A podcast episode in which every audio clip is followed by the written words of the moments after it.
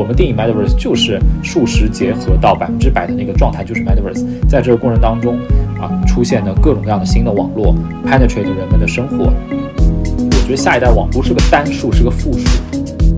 我们 B Lab 的 slogan 叫做 In Trustless We Trust。监管是帮手，就是他给到这整个行业一个东西叫做 accountability，就是总算有负责制了。Hello，大家好，欢迎来到最新一期的后浪。那么这一期也是一期和创业百家谈的 Will 一起联合出品的节目。那首先在节目的开始，先祝大家新年好，新年好，Will。嘿，新年好，Mabel。对，也很久没有聊了。然后上一次请你来做节目是在。五十一说的时候，那那个时候的市场和今天也不太能够同日而语啊，所以今天就是再次请 Will 闪光来到后浪，呃，也是想说请 Will 作为传统美元基金的投资人，分享了一下，呃，咱们在这边看了一年多的 Web 三赛道以后的感受，但考虑到有一些听众可能是新的听众，那就想请 Will 还是跟大家简单做个自我介绍。啊，大家好，我是。BAI 资本的 Will，原来我们的基金叫贝塔斯曼亚洲投资基金，然后从二零二一年开始，我们成立了 BAI 资本，啊，然后我们在中国做 VC 投资有十四五年的历史了，啊，其实从 PC 互联网到移动互联网到现在的各种各样的新的这个 driver，啊，所诞生的一些包括机器人啊消费啊，然后这个 AI。呃，这个驱动的，包括区块链驱动的这些新的创新，我们也都有在投资。我们整体最新的一个基金大概有七亿美金的管理规模。呃，Web 三这一块，其实我看的会比较多一点，所以在博客上出现主要的讨论和论调都是关于 Web 三的啊。这也是为什么今天跟 Mabel 我们再来呃重聚聊一下关于这个 Web 三的事情。嗯，那我就自己来介绍一下自己吧。创业百家谈的朋友们，大家好，我是后浪的主理人 Mabel。在之前跟 Will 一起录上一期节目的时候，我是在 MultiCoin Capital 做合伙人。哦，我是今年五月份加入的 Stepen。对，然后所以想着说，趁这个契机跟 Will，嗯，算是站在一个新的身份的角度上吧，去探讨一些。他作为传统基金投资人的一些看法，因为我觉得会很有意思，尤其是从去年开始，呃，整整有十二个月，甚至十八个月吧，我觉得很多这种传统基美元基金的投资人对于这块还是非常有兴趣的。所以，呃，我觉得第一个问题，我想先跟你聊聊感性的认知，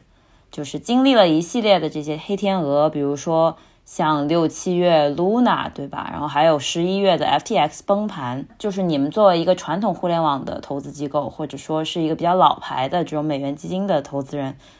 整体的体感是怎么样的？现在？对啊，我觉得直直接说的话，就是这个行业是我经历过暴雷最密集的行业，这是肯定的。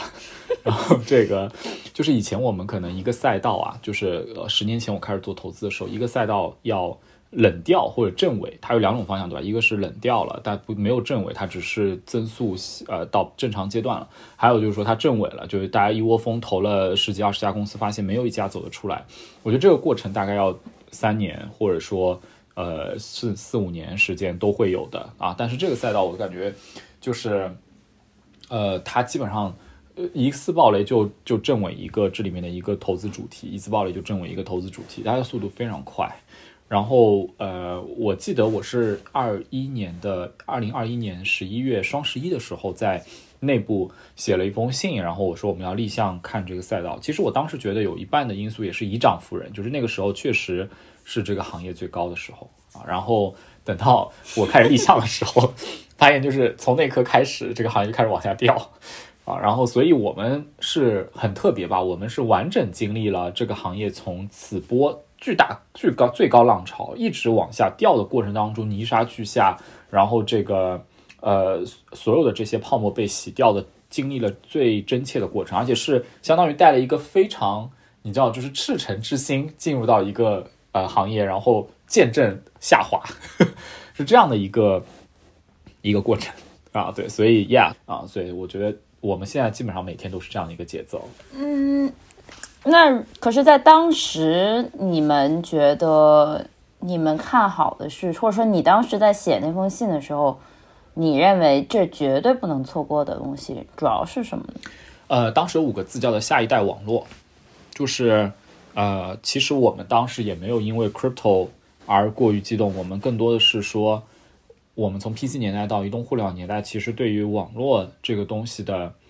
呃追求，因为我我当时我我我自己内部我一直说，我说巴菲特定义的四个呃护城河，对吧？规模效应、网络效应、无形资产和转换成本。规模效应其实在这个行业不太多见，因为它传统制造业可能会比较多一点。然后无形资产这种东西，除非你是一个教授，可能在医疗领域会多一些无形资产驱动的创新和增长。然后这个呃转换成本这些东西，可能是你有网络效应之后带来的，或者说你的有一些 SaaS 的业务属性，可能有这个吧。所以就是最多驱动大部分 VC 主要回报的，其实都是以网络效应为主的东西。所以我们就在想说，那我们怎么去寻找下一代网络？啊，因为过去很多人觉得，就现在到现在还有很多人在投 social，对吧？我记得我上次跟你聊的时候，我对 social 甚至还有一些执念，是因为可能从二十年前的 Facebook 诞生到现在，大家觉得那样的 network 是最经典的审美和呃投资的回报来源。那我们想说，在移动互联网这个网之后的下一个网到底是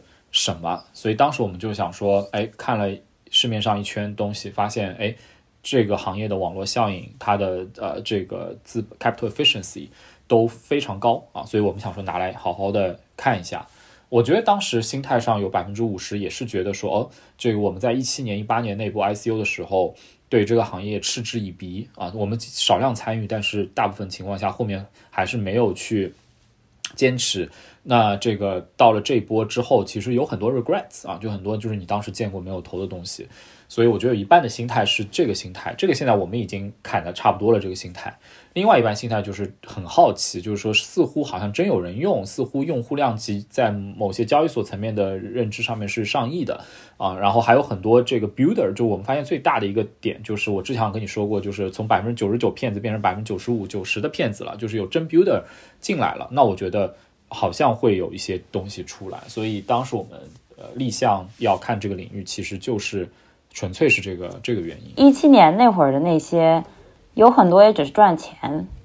就应该你会觉得说有一些是真的，当时看到错过后悔，现在还后悔的嘛？就跟这个价值跟这个涨跌没有关系的，完全不了。就是当时我们还有一个思考，我记得也跟你说过，就是我们在看呃这个十几年来的这个呃，就是比如说主流的网络的投资回报，对吧？比如说像。腾讯持有十年的 IR 其实可能也会有百分之三十左右，啊，那这个在移动互联网里面最大的网络效应的 gainer 啊受益者到底是什么？所以我们当时也在想说，下一波的这个网络效应受益者是谁？然后，所以我觉得，我记得我一开始对于这个行业的第一个需要思考的东西，不是说我们要去投什么项目，而是说我们怎么样对待 BTC 和 ETH 这两个，呃，很可能是最终的一呃 network effect gainer 的这样的资产，应该怎么去？去对待，把它当做一级市场的创业公司去对待，还是把它当做二级市场的某种投资标的去对待？所以，呃，我觉得那时候我们在想的是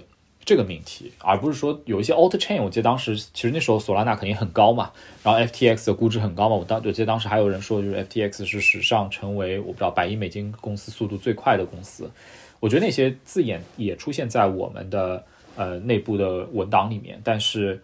呃，很快我们就 drive 到一个一个点，就是觉得很多中心化东西不对啊什么的，所以很快就已经对那些东西失去呃兴趣了啊。所以我们自己内部也在不断的迭代、证伪、证实很多东西啊。但是一开始确实，呃，你要说一开始对于这些 valuation craziness 有没有呃，就因为毕竟也是在海外的项目，by monthly 在不断的迭代和证伪，那么。到最后，我会觉得这个行业给我留下来的，呃，东西是一超强的思维游戏啊！就这个行业，行业我觉得比其他行业可能因为它的节奏快，我觉得它也是很快的一个思维游戏。我我我觉得投资人可能有时候会对这种思维游戏是上瘾的。然后第二呢，就是啊，我发现这个行业的从业者的素质在普遍提高。我觉得今年可以看到很多的 VC 啊，就是 Crypto VC 也 hire 了一些更高质量的投资人，而不是原来那些搞盘子的。从创业者来讲，也有很多更正规军的、更 hardcore 的人进来做啊，所以这个是我觉得相对来说让我更乐观一些的。我很好奇的一个点是，你们作为投过消费级互联网的这种美元基金，你们会考虑像一些比较加密原生的这种机构一样，去对协议层的项目进行投资吗？啊，当然，我我们现在的这个孵化器啊，这个我们自己起了个名字叫 B Lab 啊，你可以把它叫做 Builder Lab，或者叫做 Blockchain Lab，或者这个呃，我们之前是贝塔斯曼嘛，那 Bertelsmann Lab，whatever，就是叫 B Lab。我们 B Lab 的 slogan 啊，这个我自己呃这个 propose 的一个 slogan 叫做 In trustless we trust，啊，trustless。我们其实呃开始做这方面投资的时候，我们还是全公司啊全基金回到这个 BTC 和 ETH 的白皮书，一条一条把一个一个概念不知其所以然，要知其所以然的去搞搞懂，就把每一个这个 definition 全基金都都弄懂，因为这个行业有很多 name 对吧？有很多叫法。因为 trustless 这个事情很有意思，我们发现对吧？你回到这个中文从原来的那个 title 里面去，呃，peer to peer cash system。就很简单，那你要 peer to peer，你中间要没有 intermediary，你就要把中间那个 trust 给干掉。所以这个行业很多人理解 trust，或者说我招聘的时候我会问 candidate，我就说你怎么理解这个行业的 trust 和 trustless 这两个词的定义？你回到中本聪的那个白皮书里面，我觉得这很重要啊，因为现在垮掉的东西，所有东西都是 trust 啊，所以。这但也是这个行业很二元的一个地方，就是说你需要 build 一个这么大的 trustless infrastructure 的前提是你需要中间有很多 trust 来 migrate money from traditional world into this world，对吧？来滋养这个世界啊。所以，但是一旦中中间这些 trust 出问题，又让大家对于整个 trustless 这个主题是似乎也产生了误解和失去了信心。所以这个就很有意思了。然后这波 FTX 也很多人因为 FTX 对整个 crypto 产生了疑惑，但是我我我自己和我同事讲，我说 FTX 的这个事情是一个 perfect 的 failure of everyone，监管真空了非常长的时间，所以无论从监管、从投资人、从 mass media 啊，然后这个全部出了问题。这不这不是 crypto 的问题，这是就是说白了，金融发展了那么多年，对吧？百年的历史到现在如此。拙劣的 Ponzi 还能发生，我觉得这个是很有意思的一个事情，对吧？就它太拙劣了，对吧？后面大家也翻出来了很多材料，发现就是小儿科的不上财务软件，小儿科的左手倒右手，居然还在发生。所以其实说白了，这个世界在呼唤 trustless infrastructure，但是在这个过程当中，有人 take advantage of 这个整个 progress 和中间的一些大家需要 money money 这个 movement 的这样的一些窗口。所以我觉得这个是一个特别有意思的事情，就这个行业自带。极强的二元属性，然后自带很多 debatable 的东西，然后自带非常多的思维游戏。所以老实讲，呃呃，如果没有一些长期的心态的话，呃，老实讲，这个行业不是项目方会被 wash out，我觉得投资人也会 easily wash out 的。宏观的，其实我在想一个问题，就刚才提到那个下一代网络，对，就它确实不是下一代网络，因为这个东西都不需要概念说，因为它我之前也说过，就是中本聪开始搞。比特币的时候，零八年、零九年是正好中国移动互联网还没开始和将将开始的时候，所以区块链是个很老的网络，它不是个新网络啊。所以就是你要从时间上去切它的话，它跟移动互联网是同期开始的啊，所以它很难去讲说它是移动的下一移动互联网下一代网络，而且整个移动互联网诞生的公司的市值、影响力、用户数是远超 blockchain 的，所以你很难说 blockchain 跟它同时代诞生还被移动互联网超过了，你说我是它的下一代。我觉得这个是非常牵强的，所以这个是首先要否掉的。但是我们，我我其实最近跟对外演讲也会经常说一个概念，就是我们现代的人类生活在我们不自知的无数网络当中。啊，我举个几个例子，我觉得下一代网不是个单数，是个复数。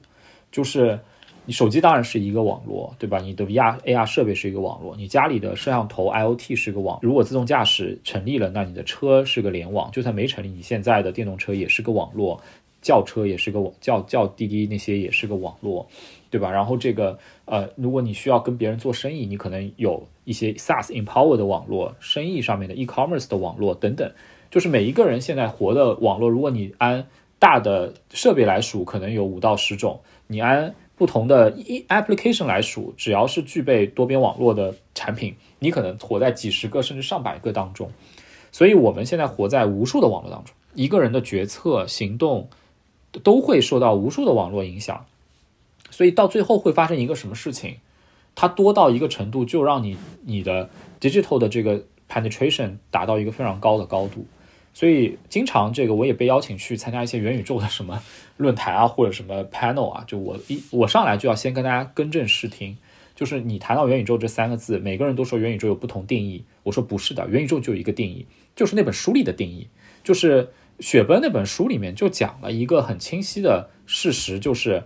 他们那个 metaverse 的状态就是。当你的数字世界被黑客黑了之后，你物理世界的你的大脑和你个人的肉体也被干掉了。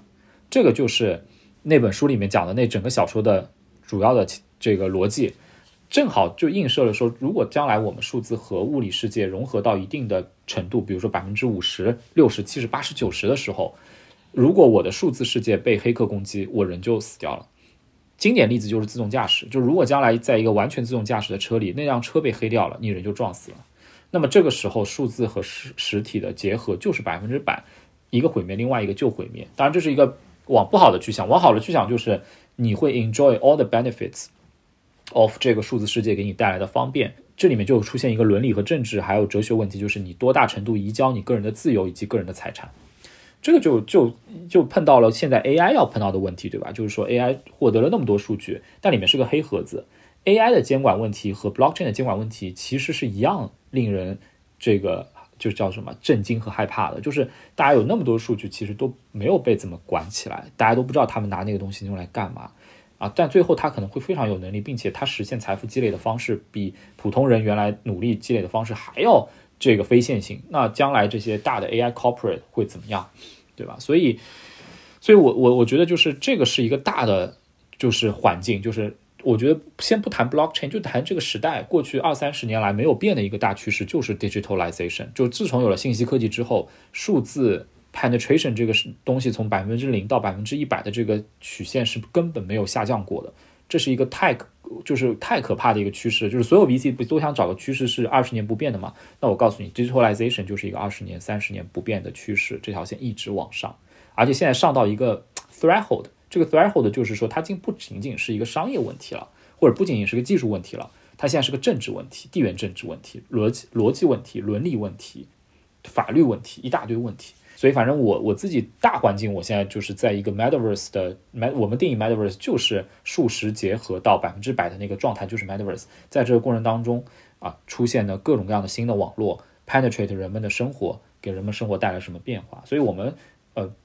，B Lab 这个这个事情，其实在概念上也也把 metaverse 大于 Web 三或者大于 crypto 了，因为我们觉得这个是可能是现在正在发生的最大的事情，就是而且这里面会涉及到。最终就是两个问题：一，你多大程度作为用户个人吧，多大程度能够 claim 你自己是个自由人？因为老实讲，你如果活在一百个网络里，然后每一个都是算法驱动的，然后都干扰到你的决策，然后同时你的决策对象或使用的对象可能都是个机器人和一个数字商品的话，你有多大程度 claim 你有自由意志？这是第一个问题。第二个就是你一定会不由自主的把你个人的财富和这个财产不断的数字化。啊，虽然你可能还有房地产，你可能还有什么东西，但是你可能也有这个呃一大堆的这个数字商品，然后甚至说你买一杯水、买一瓶水这件事情，它不是一个物理行为，它就是一个数字行为，因为就是两块钱微信支付的变化，那你每天都在发生两块钱、两块钱、两块钱的变化，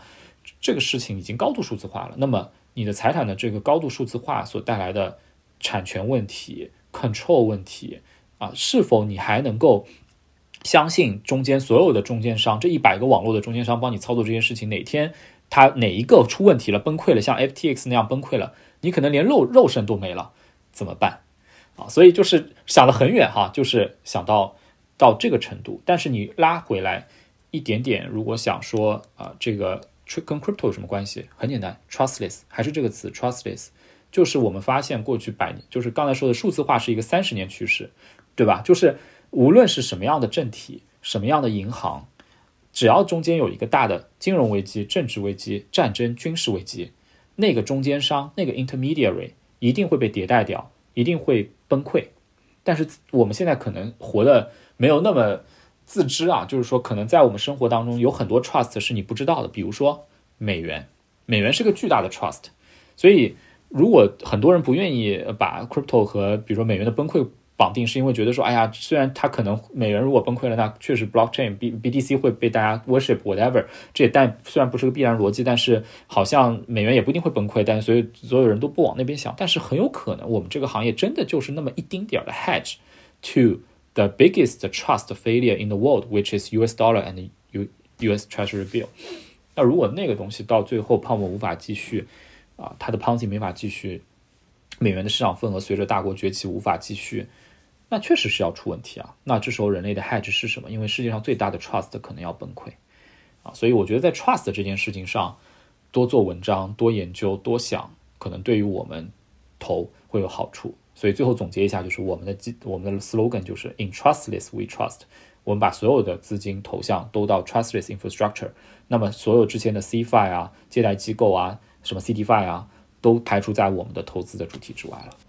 我在这个行业看了一年半之后，我我需要回答的命题就是这个行业到底和人类生活关系在哪儿？我去摩摩洛哥玩，对吧？就是这个新年，然后我去埃及那边的人均 GDP 三千美金，其实他们的这个发展情况跟我们中国的，比如说甘肃是差不多的。然后这个呃这边的老百姓，他们都在用现金啊，他们需要互联网是真的，他们需要手机，需要联系，需要发 WhatsApp。这个很真，就是互联网对他们的需求很真切。你 easily answer，当然可能也是事后效应。但是为什么他们需要 crypto？为什么他们需要 blockchain？也许他们需要 AI 啊，AI 可以帮他们可能做一些海报，然后吸引游客。但是他们他们为什么需要 crypto？这个问题我就一直在在想。然后我我就我觉得这个是很难回答的问题。如果不想清楚的话，我们可能还会在上一个那种瞎激动的这个叙事里面思考 blockchain 未来的 utility。所以这个是我觉得我最近一直在思考的多个命题中的一个很重要的命题。其实你刚刚说到的这一点，就是我想回过头去说你前面提到的这个网络的这个问题，就所谓的下一代网络。我最近这十二个月，就甚至我还在 MultiCoin 的时候，我其实有非常强烈的感觉，就是就是其实区块链不是所谓的下一代网络，它并首先它绝对是不能解决很多事情的。并且也并不是说整个对于链的这个规模效应，或者说它的，嗯，就是大家所谓谈及的这个 scalability，就能够解决一切问题。你把它的上限无限的提高，然后你就能够让它所有东西上链，它不是这样的。其实它的上限恰恰就在于能够让大家去决定到底有什么东西真得它值得花这个成本去上链。那么也就是说，其实区块链。大家愿意用区块链而这样的一个有节点的分布式数据库来解决分分布式数据账本来解决一些记录一些问题，而不是用一个简单的联盟链的方式，或者就是普通的分布式数据库去解决一些问题，是有它的原因的。核心的点，我觉得就是在于，呃，大家。作为在这个世界上，就是有一些行为，它是真的需要有广泛的共识，然后去承认它的价值的。回到刚刚我说的这个，并不是下一代互联网，就我想说，它并不是一个。能够把所有东西都搬上去的，只有有价值的东西才值得大家去花成本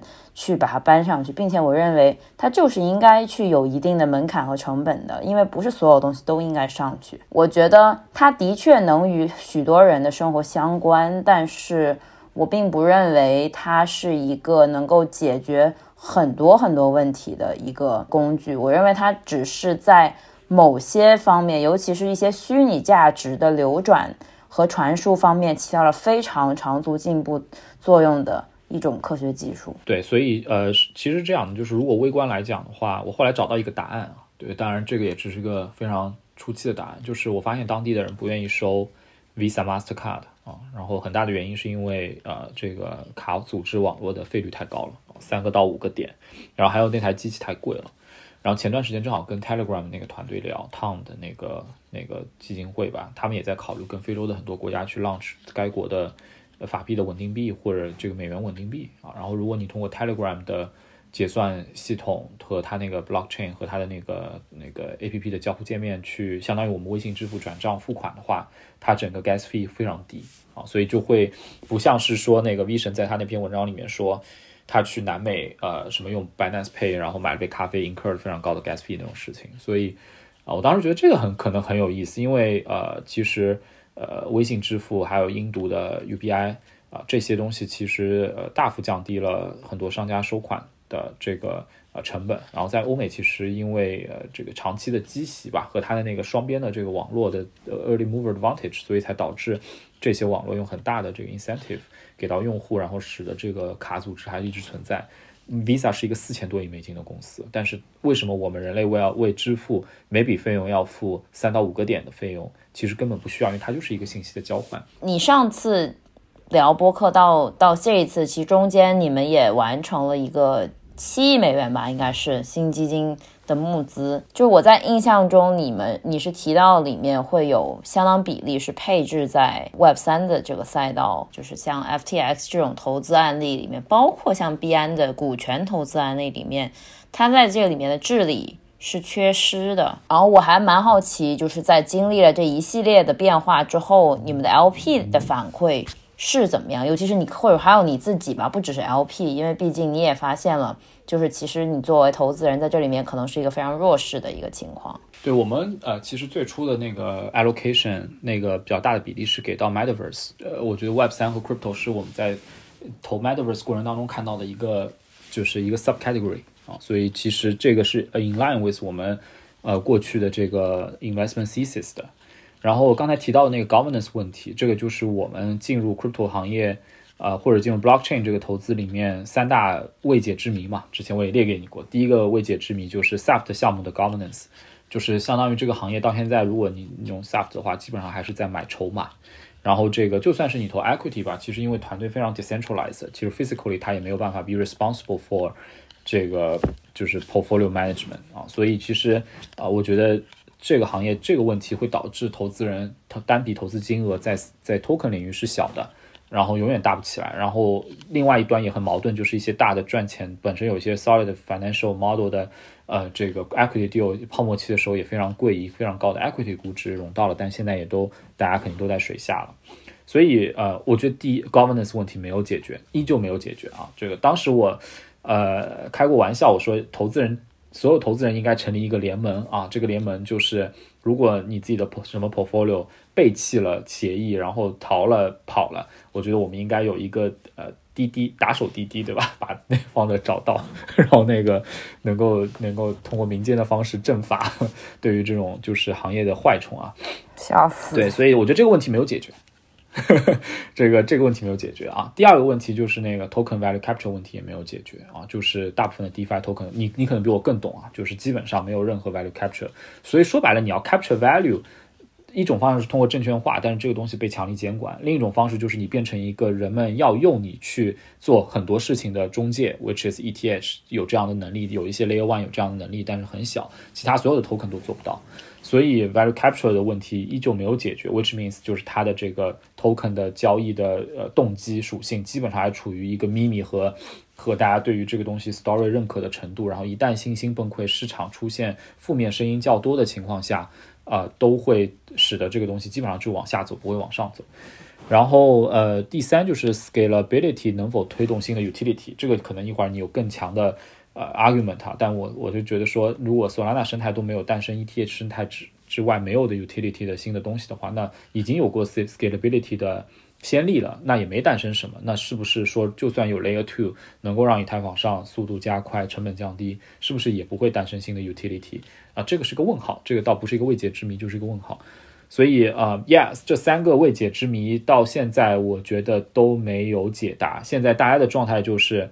，soft governance 这个问题呢，大家就说好吧，我们都回归到做 equity investor，然后回归到说就更传统的 SPA 的这些东西啊，然后这个规定，然后这个呃，回到一个相对来说更保守的这个 governance 的心态吧，然后以及工具。第二呢，token value capture 这个问题，我觉得目前来讲，大家属于那种就是，嗯，搁置的状态，就是说，OK，那我既然已经先先投 equity deal，那 token 的那些东西我就先放在后面吧。我也不期待你现在这个熊市里面能够什么呃，能够这个 token 上之后能够有什么样的好的反馈啊，所以就大家属于一种呃自欺欺人般的搁置。然后第三的那个 scalability 的问题呢？好吧，那我现在先不管 utility 什么，我们先把 infrastructure 投完吧。我们可以假设现在还处于一个比较早的 technology cycle，那我们就先把 in in infra 投，那就大家就狂投一堆 layer two，对吧？然后狂投一堆 zk zk everything，啊，然后就是我觉得这就是这个行业现在的这个状态。然后对于去中心化，我觉得也很多人有误解，就是就是如果去中心化，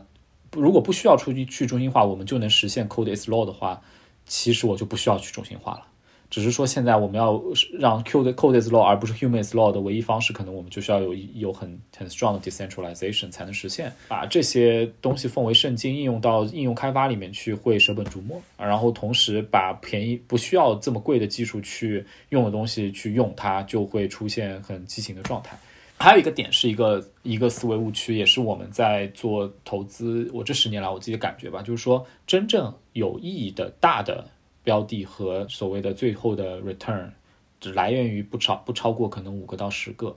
所以就是说，并不是所有的 token 都必须值钱，这是肯定的。第二就是，并不是所有的项目都需要 capture 那么大的 value 啊，所以到最后可能这个行业给大家剩下来的。命题，呃，那标的可能就是那么五到十个，然后这五到十个很可能说说的奇怪一点，很可能现在都已经出现了，只是说就跟就跟移动互联网开始的时候拿到第一张传票的是微信，它已经答案写在你面前了，但是你非要去投其他的那些东西，你如果把钱放在微信里面，就是百分之三十的 RR，你还有好超高流动性，你打败百分之九十五的 VC，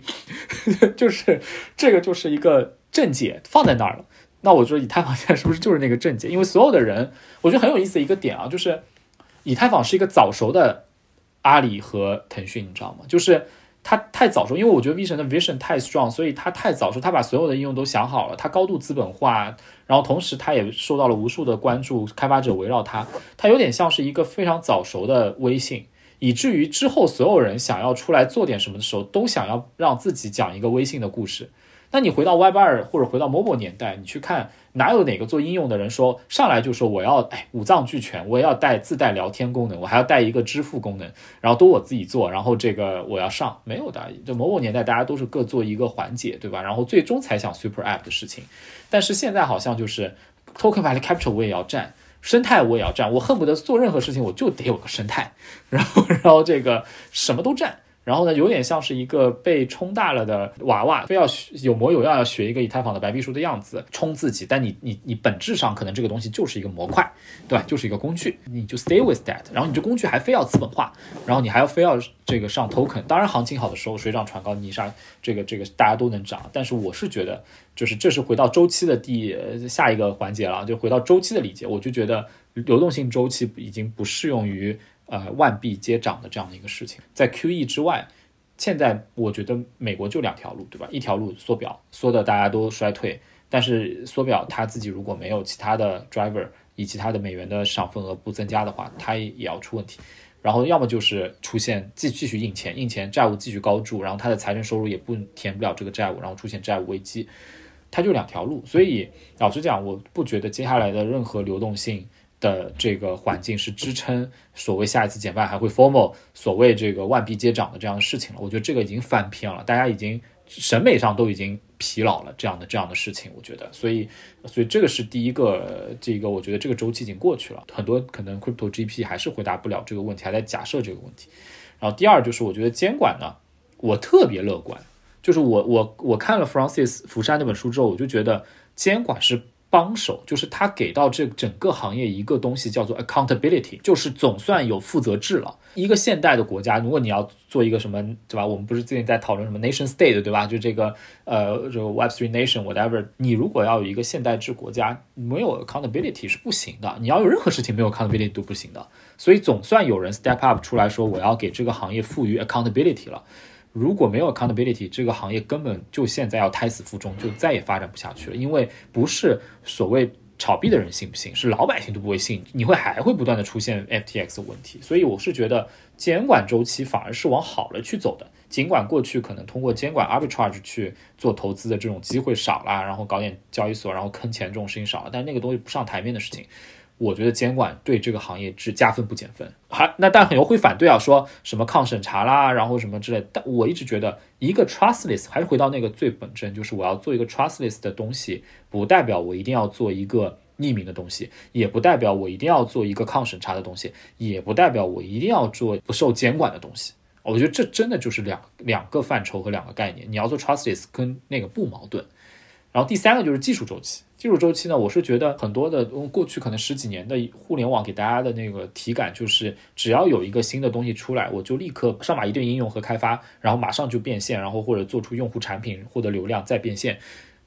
可能不适用于这个行业。这个行业的这个基建很久，而且因为这个行业是一个共创的行业，所以它 bug 太多。这个行业很大程度上它的。这个你看待它技术成熟周期，可能跟其他行业要不一样的节奏去看。我很很很可能现在我们在基于的这个技术的底层是诺基亚塞班系统，而不是已经演化到 iOS 和安卓的那个状态。所以大家一旦看到贪食蛇成功了，就会不断的做各种各样的贪食蛇出来，可能不 make sense。然后你可能再等等等两三年到另外一个台阶，可能才有应用开发的机会。当然你可能不同意啊，因为你们你们也在做应用，可能有不一样的思考。所以我是觉得，无论是从监管周期，我反而是乐观；流动性周期，我反而是觉得 Let's go back to fundamentals，就别再扯什么什么万币接涨、秘密接涨的这种事情了。这个文化事件，只要是 fashion，总有退潮的那一刻，大家会 get tired。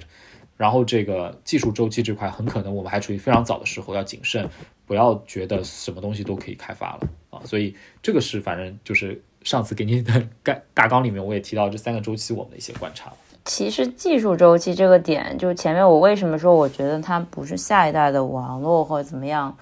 是因为我觉得，既然我们今天已经知道了区块链它是非常有利于降低交易的磨损，或者说是去记录一些高价值的这种数据在链上，那么也就意味着其实有很多体验类的东西它并不需要在链上。就首先链上的计算和链上的存储。它一定都是相对贵一点的，所以其实本质上，我觉得到后面大家去做这些应用，应该思考的是如何将这些体验和产品本身能够借助，就借力区块链好的那部分，然后让它做得更丝滑，不是说。试图在一些就是拿着锤子找钉子吧，我觉得他并不是在试图解决一个需求，或者说创造一种新体验，让大家去更好的娱乐和更好的去获得一些解决问题的方式。它其实本质上是为了去说一个叙事，去做一个东西。然后我觉得能不能跨过这一步，才是决定能不能够走过，就是你所所说的这个从塞班到 iOS slash 安卓的。这样子的一个时刻，然后回到我刚刚说的，到底是胖协议还是胖应用的这个点，那其实还是就混回到了你能不能够做流量，呃，能不能够去吸引注意力的一个问题。然后甚至你会发现，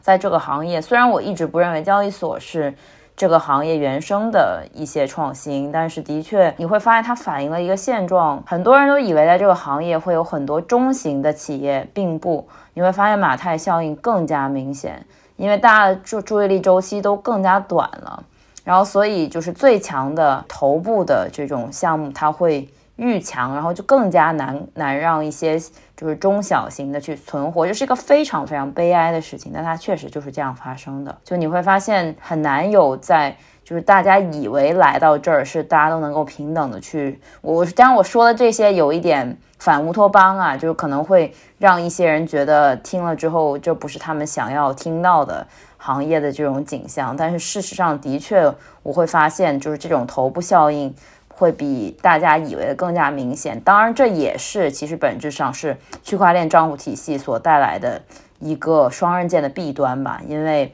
本质上你在一个账户里面非常容易的就能够让你的价值进行流转、流出、流入。大家的注意力其实很大程度上是被资本所代表的。你喜欢一个东西，钱都到了一个合约里面，池子变大了，大家就会去注意它，然后它的呼声就变大。币安今天为什么这么厉害？因为它现货交易量大，流动性都在它那儿，散户都在它那儿，所以其实当它的这个流量和资本。被非常紧密的结合在一起的时候，就很难说一开始我们大家所这种去中心化理想，说可以希望更多的这种小一点的人，就是小一点的组织能够长出来。的确，到了今天，其实这个并没有发生。我觉得这也是一个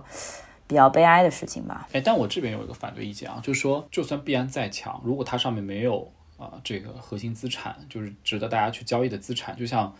纽交所或者纳斯达克一样，如果上面那些公司你都不喜欢、都看不上，你是可以不用的啊，所以你可以不去的。所以我就觉得交易所的流量，比如说火币，对吧？最近大家都在都在发的，就是这些东西的所谓流量，根本一点 sw 就是用户的唯一的 switch cost 可能是我们还可以分析一下嘛，就它其实说白了规模效应也许有，因为它可以把 spot 降到为零，它不从这个收收钱，或者说它的这个 infrastructure 摊薄这方面成本有一点规模效应，然后网络效应很难讲，除非它的双边网络里面就好的 supplier of 资产那部分。都去就就倾向于它，然后买方也倾向于在它那儿，比如 Launchpad 那些，我觉得是为了某种网络效应去构建转换成本。老实讲，如果资产转移比较容易的话，合法的话，其实转换成本几乎为零。这个无形资产要重新 define，因为它的无形资产在这几波里面其实也受到了很大的损害，商誉啊、reputation 啊等等啊，所以就是我是觉得它的 moat 没有那么高，只是因为现在人们没有选择。然后只是因为这个行业有一些一互联网时代留下来的拜神教的、拜富豪教、拜神教、拜第一名教的这样的一些遗毒，大家对它有一些迷信。但是我要说，这些 trust 类的东西，按照千年规律来讲，它的倒台是必然性，因为它不作恶的动机几乎这个为零。所以，我我是觉得这个东西根本对它一，我可能极端一些，我对这个东西迷信一些。那回到流量那个问题，就是。啊，我一直觉得咱们都已经得达到一个结论，叫做这个行业是用来对付很贵的东西了。所以我觉得这个行业有点像什么呢？就是这个行业有点像工商银行底下那个保险库，这个行业有点像人类放在北极、南极的那个基因库，就是它做很重要的事情，但是它的这个 value 不一定是在当下体现的。所以我我我觉得回到最早我在谈的就是世界上。有一个大事情是很可怕的一个事情，就是高度数字化之后，人们对于自己手里的自由和人类对于自己的主权是有点摸不清头脑的。你到底有没有真正自由，有没有真正主权？所以我一直觉得这个很贵的技术其实是人类到高度数字化时代的一个备案，一个 hedge，一个 Plan B，就是当哪一天美元真的出问题了，它就是那 Plan B。手里有 BTC 的人一定是比手里没 BTC 的人牛逼。当你的国家的法币出问题了。它一定是那个 Plan B。当你 Western Union 和这个呃这个叫什么那个转钱的那些东西都不认你的时候，它就是那个 Plan B。当呃你的国家跟别人打仗，别人把你的账户封了，它就是那 Plan B。当你真的钱放在银行里，哪一天那个钱问题了，它就是 Plan B。所以我一直觉得，就是这个 Plan B 重要到什么程度？过去可能是二十年前，这 Plan B 不重要，因为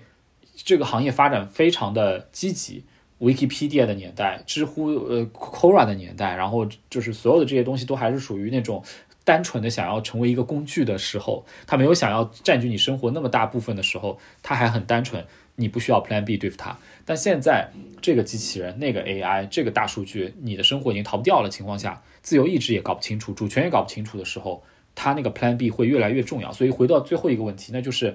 你到底愿意为自己的 Plan B deploy 多少的 capital？对吧？所以就是说，你愿意把百分之一的这个精力和钱或者怎么样的注意力放到这个上面，还是把百分之五，还百分之十？流量不重要，因为 Plan B 放在那儿没关系，不用天天 revisit 你的 Plan B。但是你到底放多少钱在 Plan B 是挺重要的。那如果人们真的把百分之一放进去，我之前不算过嘛，五万亿美金，把百分之十放进去，五十万亿美金。现在这个行业实估值可能也实实市值可能也才几大几千亿美金的情况下，其实就是一个很大的。倍数的变化取决于人类到底人们要放多少钱的这个 Plan B，所以我一直觉得有时候我在想，嗯，不需要为这个行业再做太多应用了，这个这个就是把这个 Plan B 的这个属性给做扎实，把 Trustless 做扎实，哪天 Trust 全倒了，就剩个 Trustless 了，那这个 Trustless 一定很重要。说白了就是它很哎很 anti 我们自己的这个直觉啊，因为我们总想投一些。consumer facing 百分之百的东西，对吧？然后特别的流量，一千万 DAU、一亿 DAU 的东西，啊，但是有可能它的重要性不是靠 DAU 来看的，它的重要性就是哪一天发生灾难了，它出来了，它还在，它在，它在哪儿啊？然后它很重要啊，所以 anyway，就是这是我乱想的，我真我觉得很，我经常倾向于往这个方向去思考这个行业的意义。嗯，你刚刚这个排山倒海的这个排比句确实很震撼。其实你讲了很多点，我中间都试图记住。那那我尽量就一样一样来来聊吧，因为因为我觉得就是这个也只能代表我自己的看法。治理这个事儿，其实我有思考过，如果一个东西首先，我是不太喜欢一个项目又用代币，然后又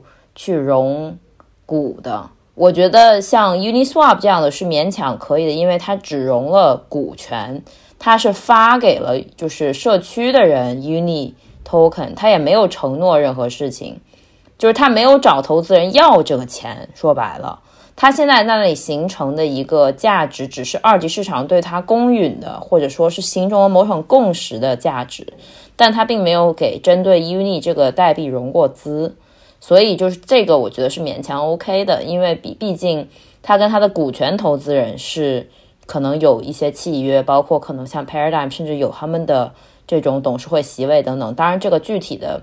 呃，我没有看过他们的合同，所以我也不是很清楚。但是是有一类项目，他会又做代币的融资，又做股权，那就我觉得是完全。有问题的，因为你一共就只有百分之一百的标的，你怎么可能搞两遍？这个就不太合理。然后其次是，假如说你是用股权融资，那么其实就比较简单了，因为所有的治理权应该原则上都是能够搞清楚的。但是如果是 B 的这种融资的话，尤其是有很多项目，它自己可能非常快的就进入了二级市场。我也有试图去用另外一个角度考虑，就是是否它有流动性溢价，然后因此能够说把这部分所谓的治理权，就是也不叫治理权吧，就是董事会席位的这部分的权益给抵消掉。因为本质上哈，就我们只是在说一个理想的状态。你拥有了这个 token，你也是可以去投票的。但是其实你也会发现，其实，在真正的执行之中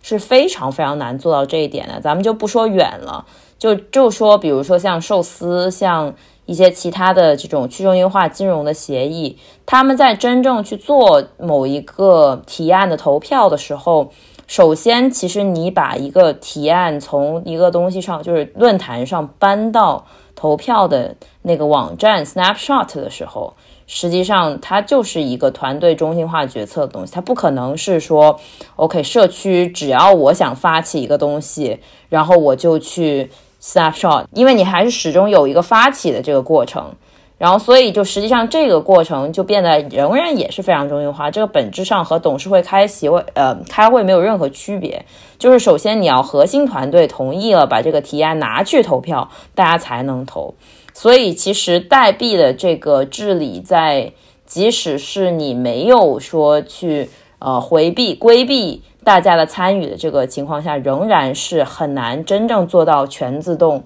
或者说被一个智能合约去约束的。这个我觉得，它可能唯一我现在能够提供的一种思考方思维方式，就是它的私募投资人获得了一些流动性溢溢价，因此它可能因此要出让发展中长期，嗯，比如说你可能正常的一个股权项目，它它是三五年的，那你在这就生就成长的过程中，你这个投资人想参与的这个中间，其实是非常正常的事情，因为因为其实本本质上，如果一个项目它有私募投资人。然后它在逐渐的被解锁。假如项目他自己所做的一些行为并不合这个投资人意，投资人可以说的难听点，就直接就砸，用筹码说话。那这个事情其实是一个博弈了，就变成。所以我有时候在想，会不会是？这种情况可以去部分的解释这个治理的缺失。我当然不是在给他们找理由啊，我只是在试图去从这个结果去倒推，说为什么会形成这样子一种现象。这是第一，我觉得这个我没有办法去直接完全的解释。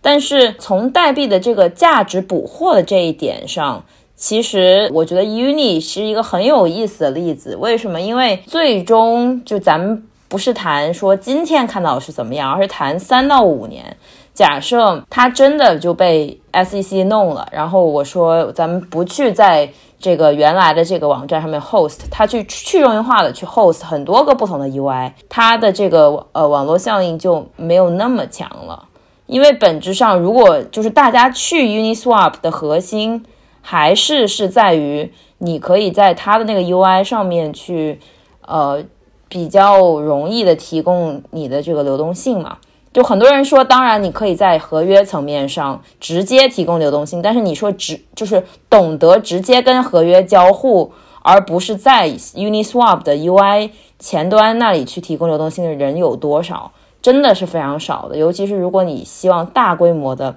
让很多人接受，所以其实它的本质，我觉得还是是做的早，并且大家都会愿意去它的 UI。就这个和 MetaMask 他自己做自己的这个 Swap 是一样的道理。就很多人觉得他收千八的费用很，就没有人可能会用，而且流动性也很差。不，真的不是，很多人他就不去 Uniswap，就是因为 MetaMask 是他每天都会看到的东西，然后他就会用。哎，对我也是这样的。所以，所以我就用 MetaMask，我觉得挺方便。对呀，所以其实对于 Uni 的这个现在是一个中间态，它的价值捕获很弱，是因为他压根儿就没打算捕获价值。他真正要面对的挑战是，如果真的今天美国证监会要求他不能在他原有的这个网站上去 host，然后要去要去去中心化的在不同的地方去就是展示他的这个 UI，他是否还能保持它原来的这个流动性？这个是一个巨大的问号，我没有办法解答。但是我在目前的认知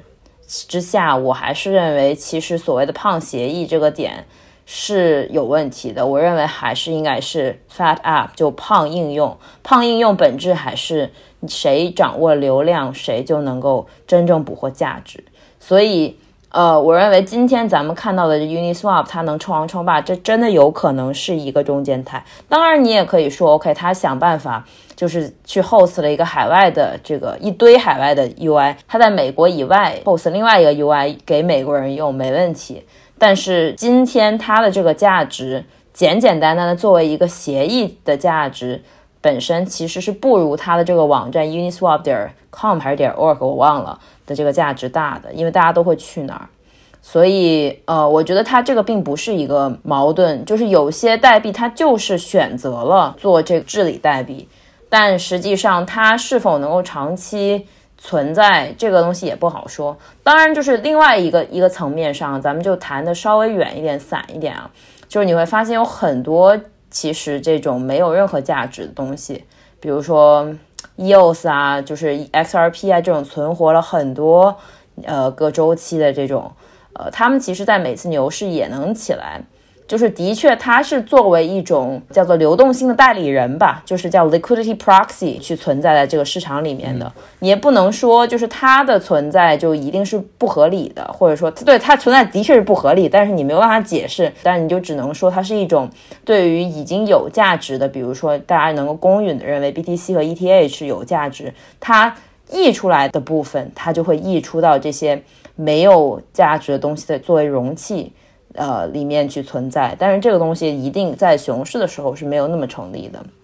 所以我觉得这个是其二吧。就是所以其实最终，呃，如果是一个东西，它想做做证券化的话，它肯定是要去经过很多这种法律的各种各样的方式吧，去规避，然后能够做到不被美国和不被一些其他强主权国家所监管，它是有这能力去做这个事情的。如果它有心的话。但 Uni 它做不做这个，我觉得就很难说了。所以我觉得通证能够有价值，这一定是一个长期的趋势。但是我觉得它的确会经过一些比较多的困难。最后你说的它的可拓展性能不能够推动新的用力，或者是能够让大家做更多的事情，我觉得这个就是恰恰我前面说的那个点，有着全球状态，就是 global state。所谓的全球状态的意思，就是它是一个呃完整的、没有任何分片的这种公链。它的状态，只要是我现在在这一个地方变了，我在所有的节点，你的状态都会变成这个样子。这个叫 global state，嗯，的一个这种第一层呃呃一层的区块链上，这种的区块链实际上是属于非常。高成本的，我以前觉得它可能就是说能上到越高越好，但是现在我觉得几千上甚至可能能到一万，就是已经足够了。如果它它满足不了，就说明这些交易它不需要上这条链，因为它应该就是有门槛的，它就应该有门槛才能够让大家把真正有价值的东西放在一个全球化的账本上。你说有多少东西那真的能够值得放在全球化的账本上？我觉得其实是。没有很多的，那么剩下来就是大家现在开始去讨论的一种东西，叫做 App Specific Chain 应用专有链。那其实对于很多这种普通的级别的应用，如果你是为了去获得区块链的账户体系的利好，它完全可以基于这个 App 单独做一条链，那么它的这个数据仍然能够在这个 APP 应用里面快速的同步。但是这个 A P P 它并不一定总是要和另外一个 A P P 去同步它的数据，它甚至可能不想。有人会疑有疑问，那我为啥不直接就做个腾讯、阿里，对吧？我的数据库都是我自己的，所以就可能核心还是是说，你是不是想利用区块链这个账户体系特有的性质，让很多交易磨损变得较为低下？因为你是在这个。你愿不愿意把数据分享给另外一条应用专有链的情况下，你是有选择的。你可以选择通过支付更多，然后来去同步数据，但是你不用总是这样子。你只有在你需要的时候，你才会让两条链之间去进行一个数据的交互。那其实本质上就是 IBC 那一套嘛，就 Cosmos 的那一套。剩下的，我觉得只有很少的这种高价值的金融属性的一些交易。它才有必要去被直接放到一个有全球记账属性的这种一层公链上面，所以这个是我对它的一个方向性的认知吧。所以其实我觉得这个问题是个伪命题，某种意义上，一个就是全球的人都能够看到它的这个同步状态的这个链，一定是有一定的速度，但是它不能太高。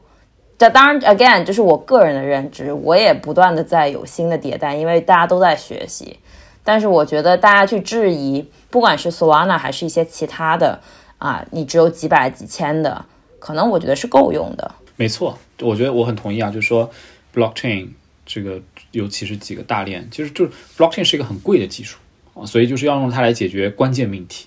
然后这个让它来存放或者来这个这个求证。关键的这个财产的确权等等，这个这是为什么我会觉得对于那些什么 game 来讲，我觉得大部分的 game 的 asset 用户都不 care，玩完了就放弃了。所以其实很大程度上，很多 game 的都不适用于呃用这这么贵的技术来来做这样的一个一个数据库。然后其实除了你刚刚说的这些，还有一个很有意思的一个点，其实是当你有很多数字垃圾的时候。什么东西是真正在一个有全球性状态的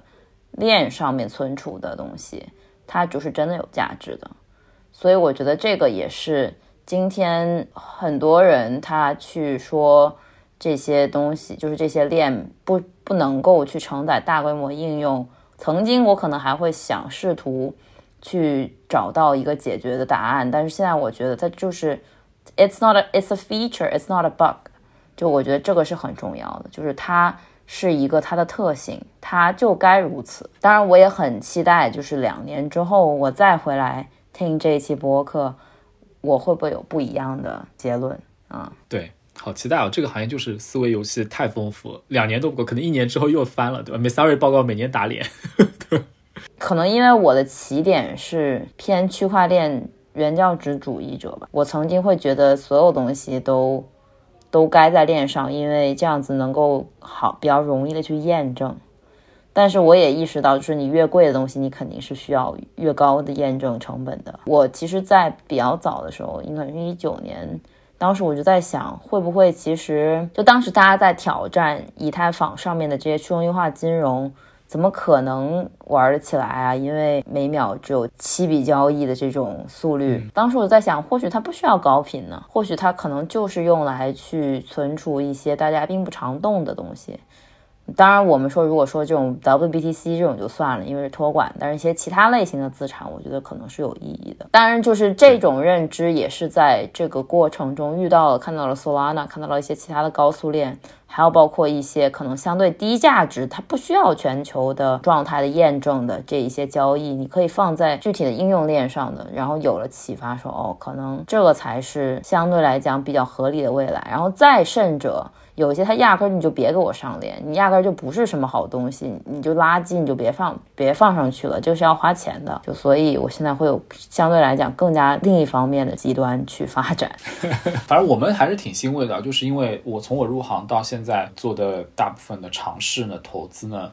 在这波 FTX 的一个下滑当中，其实很多都是 gainer。就我们看了一下，我们可能最近投的三个项目，对吧？有些你都认识啊，比如说包括硬钱包 Keystone 吗？还是 Keystone，包括这个 Cross Chain 的 Stable Coin Transfers，像我们投的那个 Mason Fi，然后这个呃，还有就是我们可能在呃 Mexico，我们有一个合合规的这个这个 Exchange 啊，也有中心化的成分在啊，但它是合规的，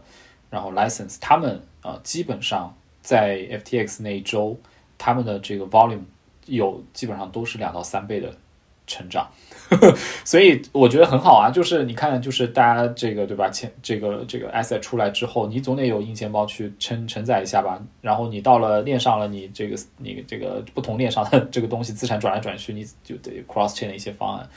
对，所以我们就觉得，哎，不错哎，就是虽然有那么大的危机，但是我们的 portfolio 是逆势往上走的，那就更 proof 说 trustless 这个事情，这个这个 thesis 一一个是 trustless thesis，一个是 legitimacy 啊，就是我们是两个 thesis，那这两个 thesis 都是都是成立的。either 你从监管那儿获得你的合法性，然后获得大家的信任，要么你就是通过技术做 trustless，然后来服务于整个这个行业的这个差异化目标。所以，所以我们觉得，哎，不错，那我们就沿着这条路再继续往前走。当然，还有那个 security，我们也之前跟你说，我们也在孵化一些这个 security 的 plug in，然后保护 retail 的用户，这个他们的数据也也是翻了三倍。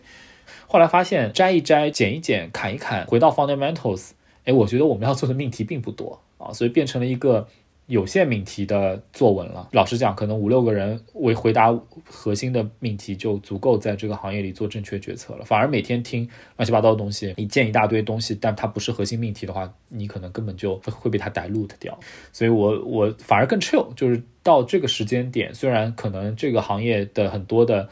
Norm Web Three 啊，Crypto 啊，被已经很多的人污名也污名化了，对吧？或者说有很多人就是放弃了，或者不看好了，或者假装看好但内心放弃，对吧？或者不说，那我们是反而觉得，哎，变成一变成有限命题作文。第二，很清晰的 Trustless 的投资方向。第三，我们放到大的 Digitalization 的这样的一个框架下去看这件事情，发现它极其重要，它是所有自由和主权的 Plan B，也是很可能将来价值确认的一个技术方案之一。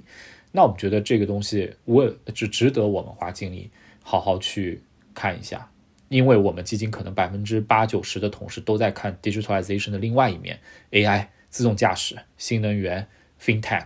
他们那边所要完成的命题，到最后 Plan B 是我，我也觉得挺好。好的，那今天感谢 Will 来做客后浪。好的，谢谢 Mabel，希望我们明年继续。好，那先这样。好。